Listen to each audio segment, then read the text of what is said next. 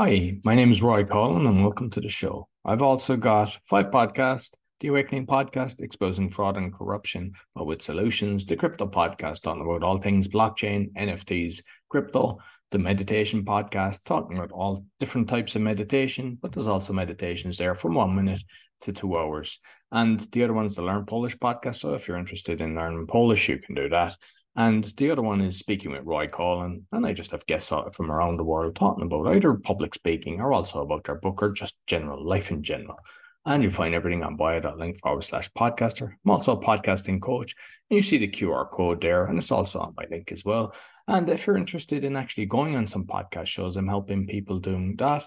Or if you're interested in sponsorship, you can contact me. And I'd like to thank my sponsor, DanielPackard.com. He helps people with anxiety, stress, and addictions. He's got a 90% success rate, and you only pay if you're successful. So be sure to check him out, DanielPackard.com. I hope you enjoyed this week's show. Welcome to the Speaking Podcast. You can find all our episodes on speakingpodcast.com. My guest today, he's a new author and solopreneur of Man Up, Sober Up from Florida in the USA Please welcome Ryan Penley. Hey, how are you? Thanks for having me here. Yeah, no problem. Yeah, I'm looking forward to the conversation. So, I mean, Man Up, Sober Up, it kind of does what it says on the tin, but I want to know a little bit more about Ryan. You might let the listeners know. Yeah, uh, so I'm, I'm, a firm believer in that if if, uh, if you solve difficult problems in this world, I think it's your responsibility to reach out, help other people that are having the same problems that you've found some success with. You know, I, am no, I don't claim to be an expert. I'm no, I'm no doctor, but I, I learned a few things in, in my in my journey. I've uh, and I've recorded it in this book, right? So uh, the, the book is a mixture of stories uh, about how dark things got, um, you know, homelessness. I was in a coma, you know, uh, things like that. That uh, you know, hopefully people aren't familiar with, but I do know that some people are familiar with. So it can resonate uh, with with some of the readers uh, to know that there are people they're not alone and there are people that understand, right? And then the other portion of the book is are the is the tactics, right? It's the methods that I um, kind of use to to start getting to work and then finding a way uh, off the bottom, you know, the rock bottom floor, you know. So I suppose let's go back to the the younger Ryan. What like how did this all start? Did you start drinking younger, or what was your upbringing like?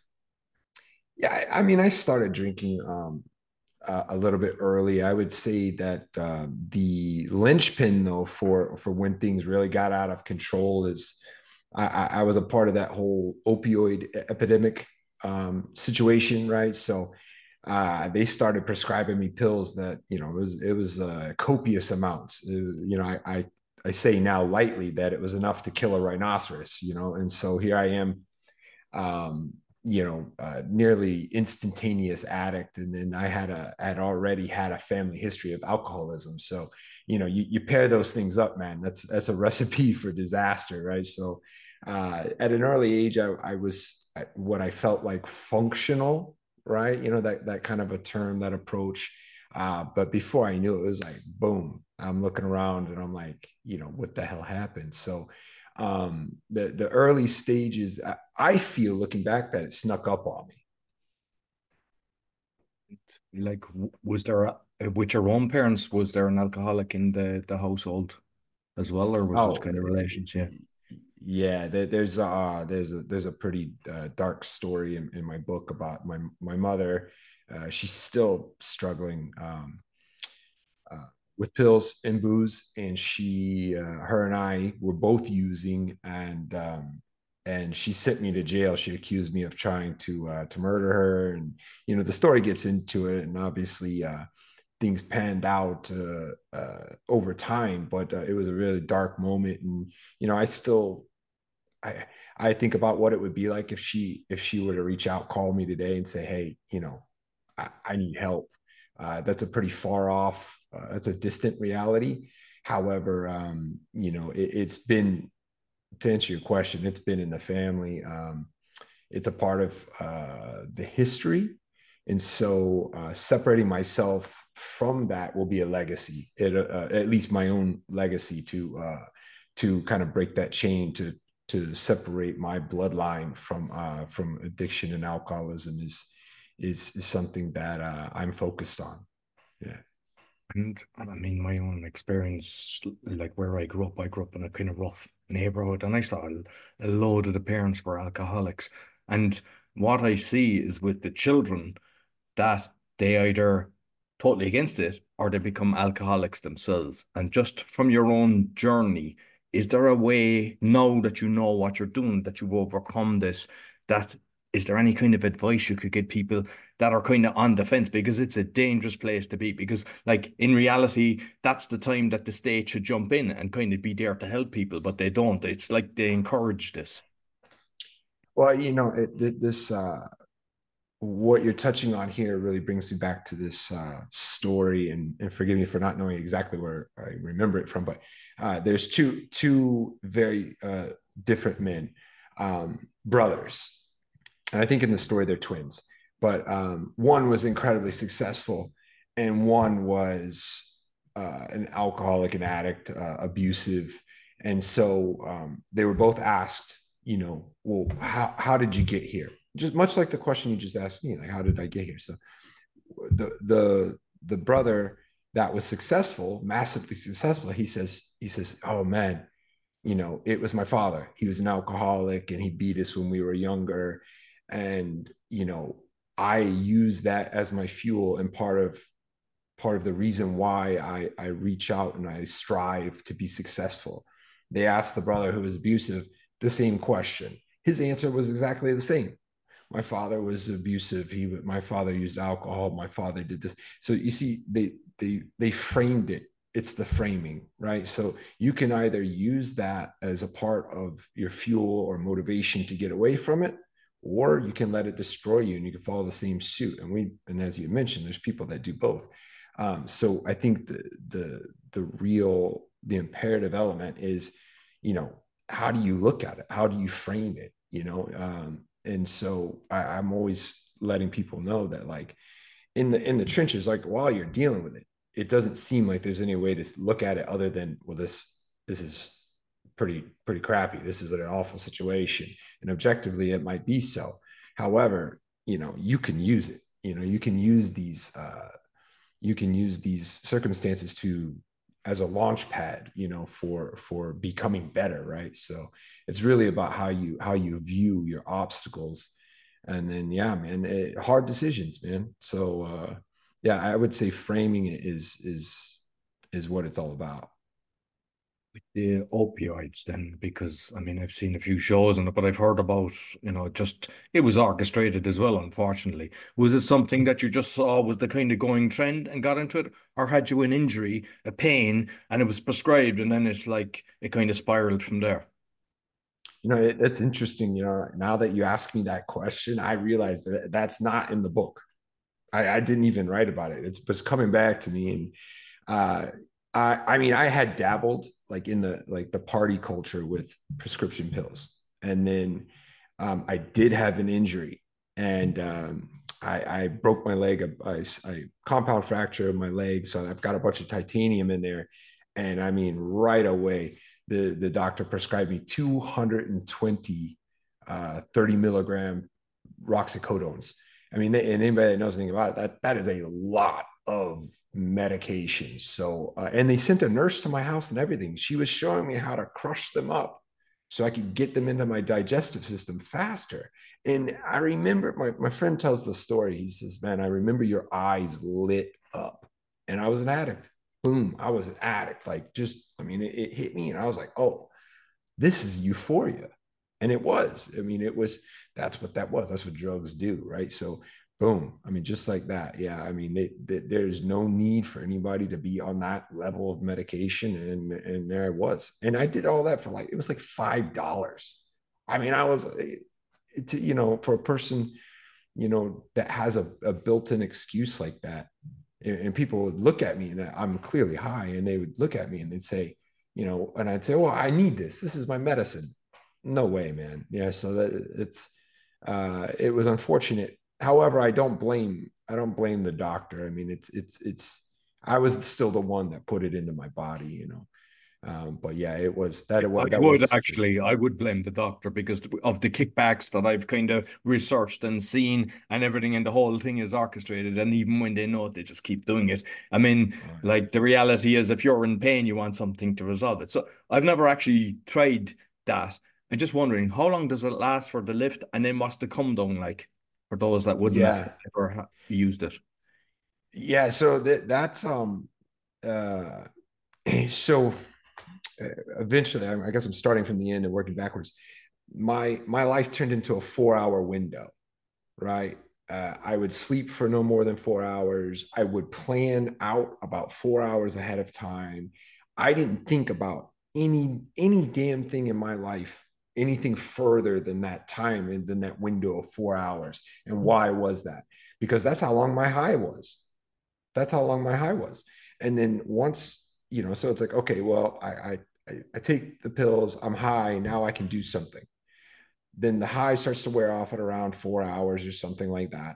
Well, now the only the only mission in my life at that point is to get more drugs, right? Is to get more high. And this also applies for alcohol. It was the same, same scenario. So my entire depth of of time perception shrunk to four hours biologically and and psychologically like I didn't think further than four hours ahead, and my body would start to, uh, I guess you could say withdrawals, but I would be either less high or going through withdrawals after four hours. So everything shrunk to that that uh, that amount of time, right? So, and then eventually, of course, as addicts know, like you're not even getting high anymore at a certain threshold. You're just maintaining, right? So it's like I wasn't even getting high. I was just trying to make it through the day. And so, um, yeah, I would say that that would, if you were going to put a time stamp on it, four hours is the is the stamp. And like, what what was it like? People around you then when you were actually doing that? Were you annoyed?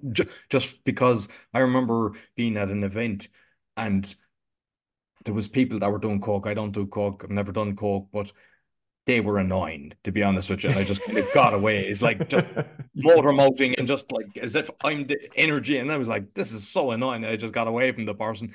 Is it similar that people kind of you think you're the life of the party, but the reality is those that aren't using kind of go, they want it's like a magnet, they're kind of being pushed away from you. Yeah, yeah, that's uh I mean yeah, and I can see I can see that scenario. It's like the one, you know, if you're the one guy, if you're doing it alone, that's a huge marker that you got a problem. And I've been around these people, and it's like, you know, they're sweating, they're grinding their teeth, they're talking inappropriately at different times, and, and it's like, oh man, like you you're way off, you know, you're way off. And so uh, for myself, um, my my very specific situation I had a lot of people that cared for me and it would just became sad. It was like oh man you know here, here's this you know it's like we they kind of remembered who i was and they saw what had become and it was like damn you know like you know he's not speaking clearly again you know and, and it, that's where it eventually led up to.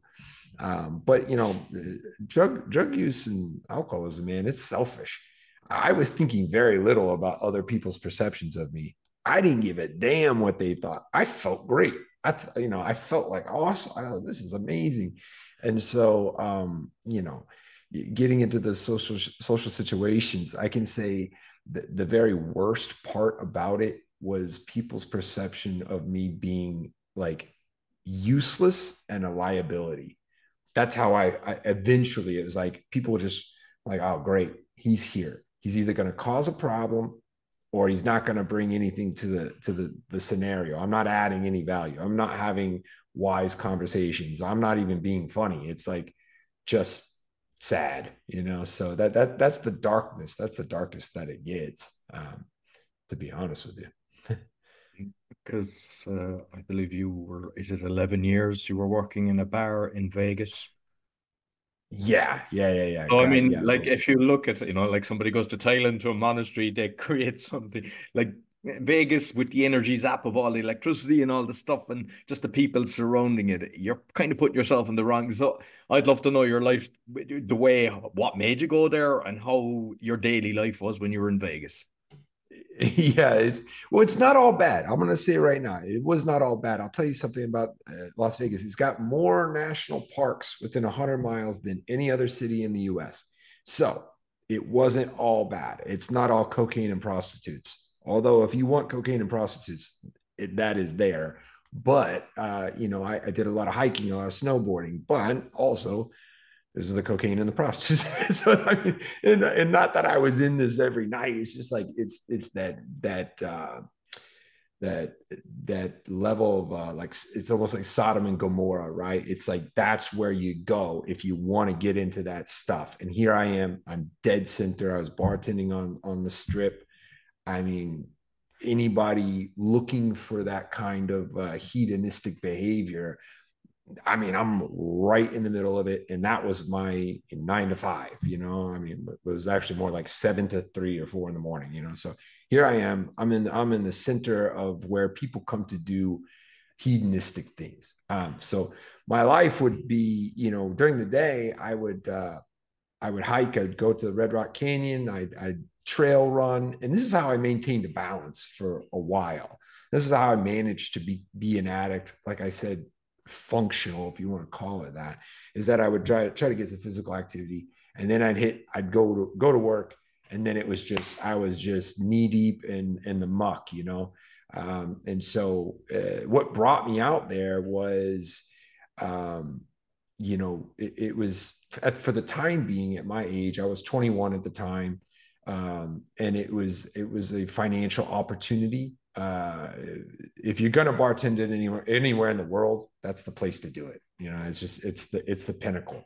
Um, so and that's what I did. And I went out there, and so for a while, I, I I did have a balance, and it wasn't it wasn't all horrible.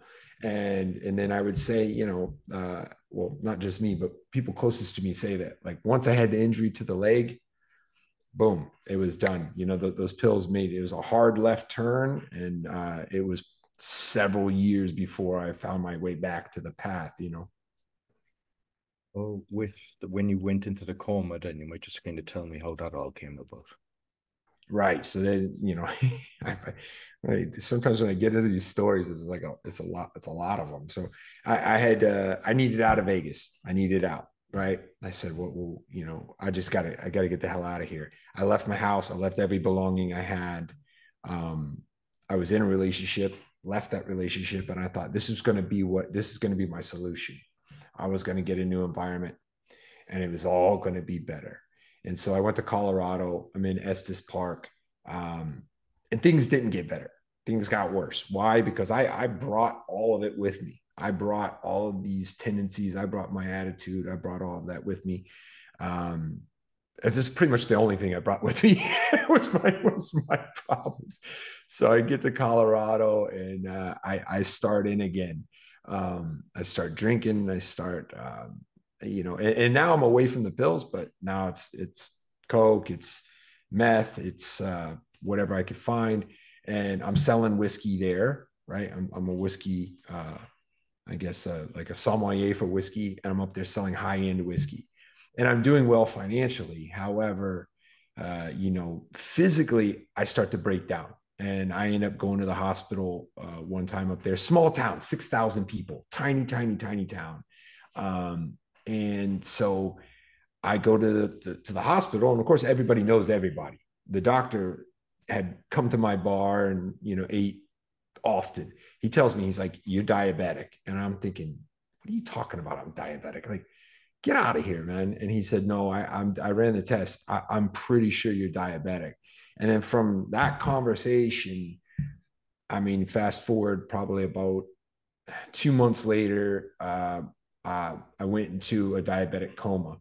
Um, I, my body temperature went down to 85 degrees and I had uh, begun, begun to die. You know, I, you know, defecated myself. I threw up on myself. And a friend of mine thought I hadn't, you know, he's like, I hadn't seen him do any drugs. I don't know what's going on. Um, so once the paramedics found me, they airlifted me to a town because the, t- the town I was in was so small. They didn't have the ability to treat me. So they, they took me on a helicopter, uh, got me to a town with triage. Um, and seven days later, I wake up out of the coma and uh and, and god willing i had people around me that cared and i don't even know if i would have come out if these people had not been there in that room. Um but i did. I i, I came out uh unscathed. I don't believe i have any mental or you know inabilities uh, as far as or or repercussions from the coma. Uh, physically i'm all right i guess. I mean i'm still diabetic but um yeah that that coma uh, w- was interesting. And then, you know, people say, "Oh, well, that was when you turned it around, right? You you you you snapped out of it, not even close. Came back to Florida. It was probably it was another four years, and things got worse than that. So the coma actually wasn't it wasn't the peak. I went way, way, way, way deeper. Uh, and, and and at that point, it was mostly alcoholism because I couldn't find drugs anymore. Um, and so yeah then that's how i ended up back in florida and here i am uh, you know it took a while to really gain traction you know uh, if people look at this book or they look at me now and they think oh man yeah it, it was just this you know you stopped on a dime and turned it all around and and that that couldn't be anything further than the truth the truth was it was it was a series of hard battles with some small wins that turned into larger wins. And then eventually, if you if you get that formula right, you start you start winning, right? With the coma, because you hear some people kind of saying they knew everything that was going on, they could hear all the conversations. Have you any recollection of when you were in the coma? Yeah, that, that's such a that's such a great question, man. Because uh, yeah, there was when I th- there was some people that wanted to know those that same thing, and um, I'm in the hospital. They're kind of watching me as I'm kind of getting my my my mental clarity back, and um, they, there's a, a, a, a, dear friend of mine. She showed up with a, a pad, a notepad, and she was like, "Okay, tell me what you saw." And she was just hell bent on my story, um, and there wasn't much. It wasn't vivid. I can tell you that it wasn't vivid at all. But um, I believe looking back, uh, again, like I had mentioned, like the energy, you know, there was people in that room that cared about me. And looking back now, I I'm confident that there's a purpose, right? And um, it wasn't so clear. It wasn't just like I people were telling me like, "Oh, you're here for a reason. You're here for a reason." and I didn't listen. I didn't listen, and it took me some time uh, before before that became clear. But uh, there wasn't a there wasn't an out of body experience uh, or anything like that. Um, and I would say when I did come out of it, though, the realization about where I was at. I mean, I was I was about 60 pounds lighter than I am now. So I mean, I, I was so skinny, uh, the verge of death there, um, that it was it was a wild uh, awakening, you know, both literally and figuratively, right? With yeah. um, because you mentioned like you, you know you were diagnosed as being diabetic, but then you kept drinking. And I just know from somebody that back in Ireland that like there's a high danger of actually losing your sight when you're drinking and you're diabetic. Is that something you were aware of? I didn't care. I, did, I didn't care. I, I mean, there was I, there was no shortage of people along the way that you know they they said you're gonna die if you keep this going. It wasn't even the sight, or you know, of course, there's there's um, repercussions for not treating diabetes. You know, you can lose limbs, you can lose toes, you can lose your sight. Um, it can be very debilitating. When you're talking to an addict or an alcoholic, they don't give a shit, man. like I didn't care. I it was like, you know, oh, you want me to worry about my eyesight. Uh, you want me to worry about my monitoring my blood glucose levels. Like I got things to do. And that involves getting drunk and forgetting about all the things you're telling me about. You know, this is my response to doctors. I would just, I would basically just say, okay, and just one in, in one ear, out the other, on about my business and that business at the time was you know destroy myself so yeah what was that pinnacle moment that kind of made you decide I need to change this? Yeah, I, the I think the the the knowledge that I needed to change it, it had been there for a while. Uh, what set? I wouldn't say it was it was the awareness of that I needed to get better. It was the desperation uh, to find a solution, and so um, that sounds very dark. Instead of saying like instead of implementing this moment of hope, it was more of like I was desperate and I wasn't going anywhere. I made up in my mind that I was like, I'm ready. I'm ready to check out here. You know, like what what am I doing? I'm ready to go. And God did not have the same plans. And so when I'm looking around, I'm like, well, all right, I'm still here. So like, well, now what do I do? You know? And so when everything falls apart and you're looking around and you're thinking to yourself, okay, it's completely tumbled. It's completely uh, shattered into so many pieces. It's like, okay, well, what do you do then? You get to work. It's like, okay, I'm desperate. I need a solution. And I just started, I started gaining some traction, man. And, and that traction was small. Like the, I would say, uh, you know, like I had mentioned earlier about the framework about having uh, addiction and alcoholism in your family and and the solution there is like framing it yeah but that's a that's a high level uh, course of action is framing things. So if you need to get simple, you need to start small and simple. And so what I what I started with, and I failed many times, was 15 minutes. I would tell myself, "You're not going to touch that bottle for 15 minutes," and I I would I would fail. I would fail.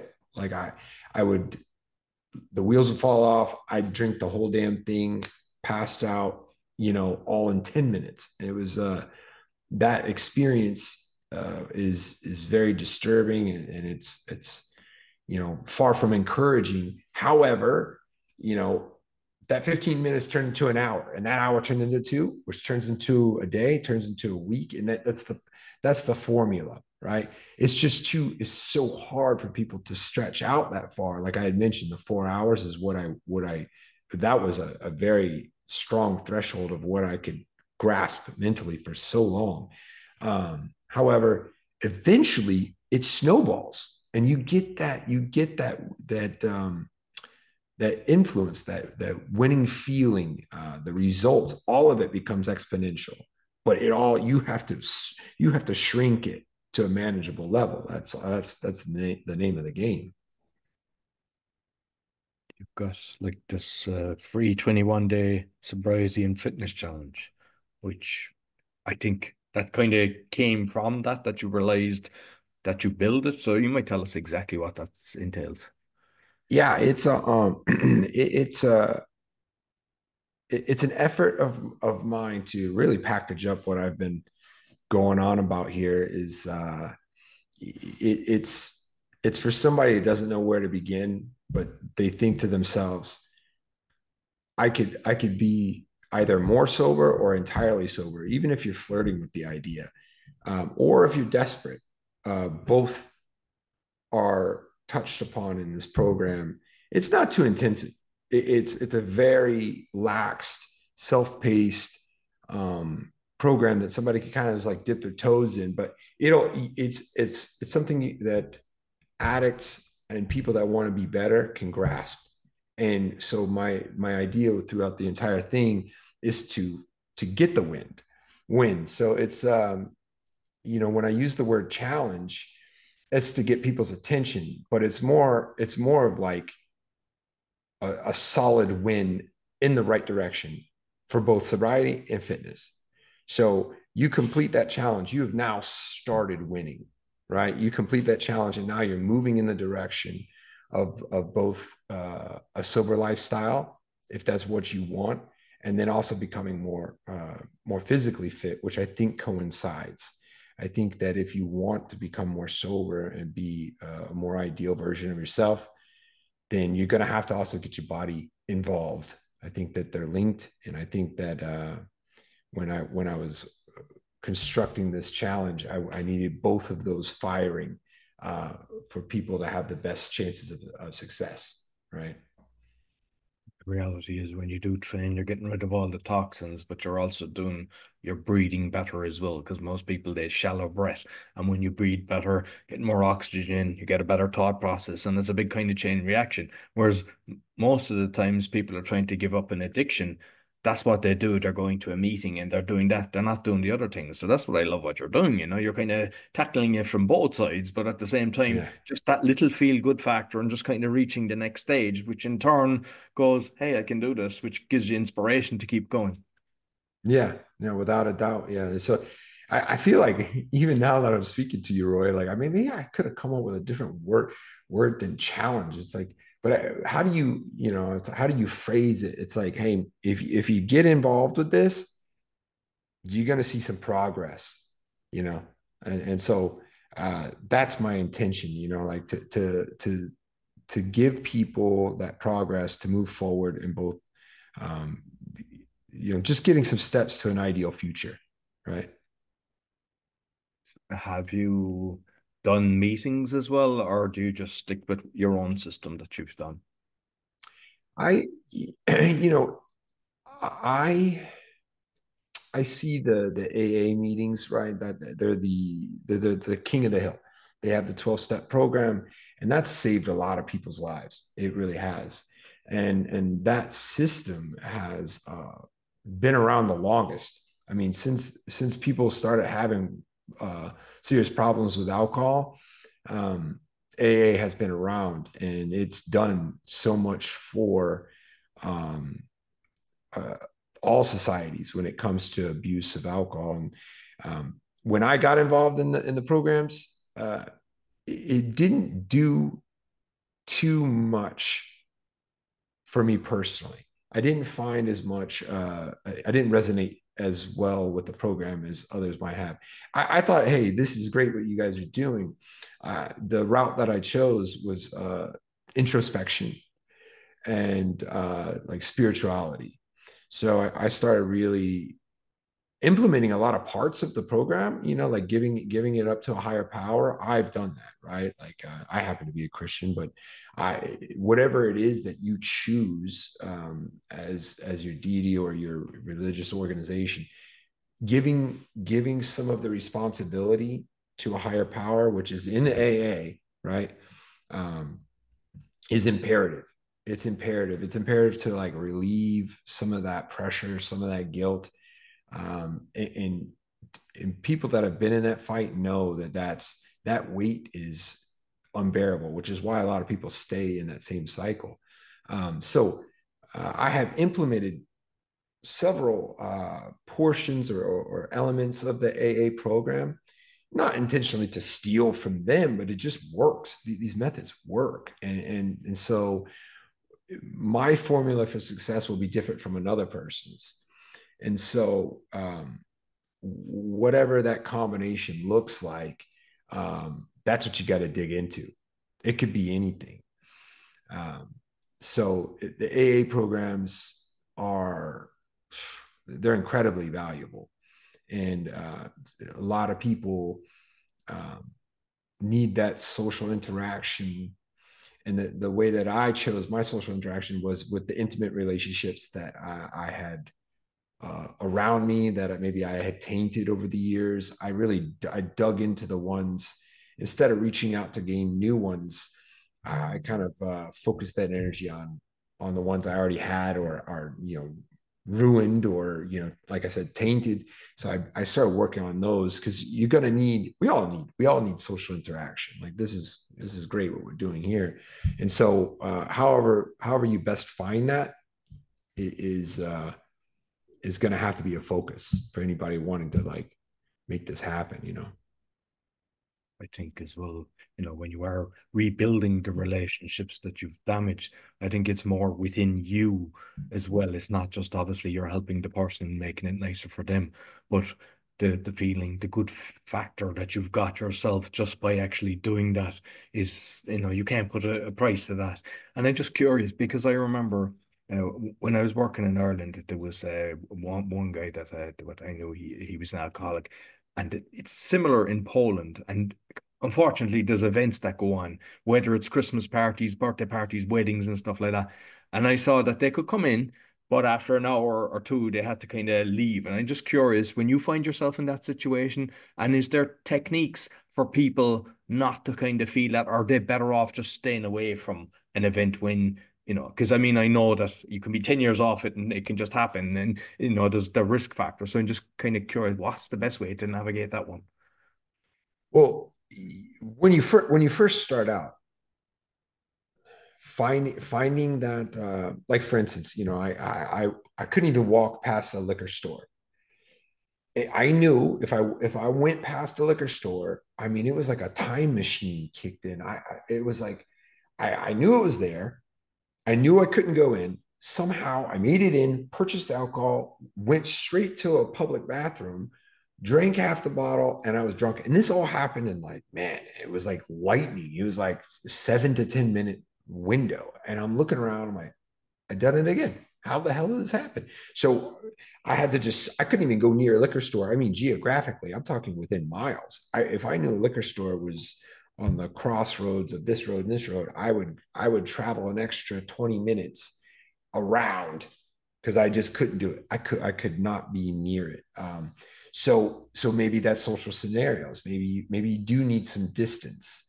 Um, but what I can attest to is that um, for myself, I, I thought it, it got easier. In fact, um, I was actually I, I, I, do events now. I sell events, um, and I was at an event, and I actually got back and started bartending. I was bartending, and I here I am. I mean, alcohol is six inches from my mouth. I'm pouring it in drinks. I'm serving it, and it never crossed my mind. It never crossed. It didn't even. It wasn't even a thought. Now I was very busy. I was trying to help out the the event. You know, it was, it was a very busy event, um, and so here I am in that scenario. If it had, if if that had been me three years ago, there's no way I would have ended up a puddle on the ground. So awareness is, is key, right? If you know, oh man, if I go into that scenario, I don't feel confident that I can go through and, and not give into temptation. And so you, then the solution is to stay the hell away. And I had to do that. Like I had to stay away from parties. I had to stay away from friends that were partaking um, for some time, you know, um, and, and then, you know, maybe the solution for somebody is to find a whole new group of friends and a whole new, whole new um, environment where it's just not even existent. And that's not a bad, that's not a bad tactic. For me, I wanted those relationships back with those people. Those people meant a lot to me. And I couldn't make them stop or do it. And, and nor it's, it's their business. So you know, but I wanted them back in my life. So I knew I had to create enough resilience in myself, enough strength that I could not give in. And it wasn't instantaneous. I, I, worked on that strength over time. And that's what it is. Like I said, you know, like I, I built it. Like I was a little bit stronger. I was a little bit stronger, a little bit stronger. And then now, I mean, I, I couldn't believe after I got done bartending, and this is just a few weeks ago, I thought to myself, damn, and even a friend of mine pointed out, he's like, man, you, are back there, you're covered in alcohol. It's splashing everywhere. And like, you, you don't, you don't, uh, nothing. And I said, nah, man, it, it's, it, it's a wild thing that I've gotten to this point, and it wasn't always at this point. So, um, yeah, it, the, whatever works. And if you have to abstain and stay away at that phase, do it. Stay the hell away. I mean, if it, I I look at people and I wonder, like, you know, a, a, bartender, if you're bartending professionally and you're struggling with alcoholism, you might want to you might want to get the hell out of that profession, right? Like, I, I think it would would be wise, um, you know, uh, because you know you're just throwing yourself in the devil's den, you know just uh, finally, Ryan, like I mean, obviously, I love your mission, what you're doing, writing the book to help others. So you've obviously, I, I'm assuming you've kind of seen or helped somebody else that has gone through this, and just how that feels for you, knowing that just that little ripple effect is beginning. Yeah, uh, it. You know, if you look up uh, the definition of vocation, right uh, and this is something you know as i was gaining traction i would i would i would pray about this a lot i would i would ask for this a lot is that um like what is it that I'm supposed to be doing? And you know, vocation isn't necessarily about making some dollar amount. Uh, it's about operating with a purpose and for others. Uh, well, I, I I put in for others, but it's like it's like you go and you do something that has more value than just money. And so I would I would focus on this like what am I supposed to be doing? So when my why came together, my why came in and, and really I I started seeing other people that were in pain. Um, and I, I I was like I can help that person. So before I wrote the book, before I had any idea about what I was going to do, I was like I that's what I have to do. I have to help that person, not only that person, but many people like that. So how do I get that done? And I worked that way. So then, you know, the book came, you know, it's, it's a great way for people to access this, this help. Um, but I haven't stopped there. And so the feeling of, of reaching out, uh, visiting people in hospitals, uh, speaking at um, rehabs, facilities, um, in a lot of and these conversations could be one-on-one or they could be one with many um, you never know when you're going to resonate with somebody. You never know when you get, when you they're going to look at you and and there's going to be a click in there. In that you cannot plan that. You not you can't you can't sell that. You can attempt to try, you know, because you never know when it's going to come. You never you never know when it's going to come. So the feeling that when I see somebody's eyes that they've they've had either you know whatever you want to call it an aha moment or, or oh that's useful I might try that. It's like and maybe it won't work, but you know they're they're making moves, and and so and like I said, you know, uh, even even with the, the the challenges, like just get going in the right direction, you know. So the the that's really what I what I want to do is I want to reach back, either pull or you know sometimes pull isn't the right word, but like nudge, get people moving towards becoming better, and um and yeah, that, that that's a it's a noble cause. And in my mind it's it's my cause right? So it's it's my why and uh, it's become my purpose. And now i'm looking to kind of uh, make a business out of it not to really gain financial you know not not to make money but so i can perpetuate it that's the name of the game and so if i can make this my prof- my profession then i can perpetuate my help and so that's that's what i'm doing you know that's that's and nothing feels better than that. Excellent. I love it. I love it. Listen, thoroughly enjoyed the conversation, Ryan. You might let people know how they can find you. Yeah, I, uh, I've got a website, uh, ryanpenley.org. Uh, you can find me on Facebook, uh, My Rock Bottom Recovery. So that's my Facebook handle. Uh, you can find the challenge on myrockbottomrecovery.com. Um, yeah. So, uh, and then the book is, uh, is Man Up, Sober Up, uh, you can get it on Amazon. Um, it's 10 bucks. I actually have the ebook coming out uh, in two days, right? So on the 17th, the ebook version is 99 cents. Um, uh, like I said, you know, I've got a few different ways that I'm I'm, I'm attempting to to give back and and and reach out to people um, working on their sobriety and trying to get better uh, in life. Excellent. Well, I wish the book and the audio super success. I, I don't know. Are you actually doing the audio? Are you going to do, do an audio and do it yourself with the with the book?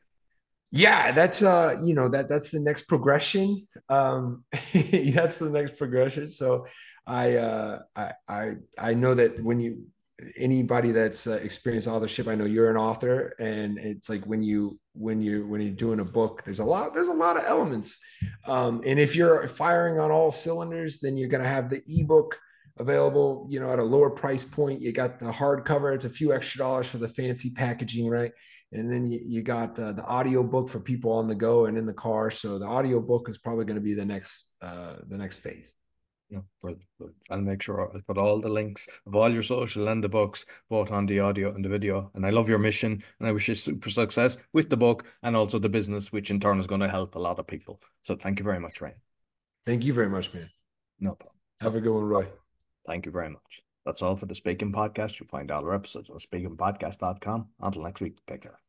Well, I hope you enjoyed this week's episode. Be sure to give us a thumbs up, five star rating, and share with your friends. And you'll find all my shows with the QR code or bio.link forward slash podcaster, as well as my podcast coaching. And I'd like to thank my sponsor, DanielPackard.com, helping people with anxiety, stress, and addictions. He's got a 90% success rate, and you only pay if you're successful.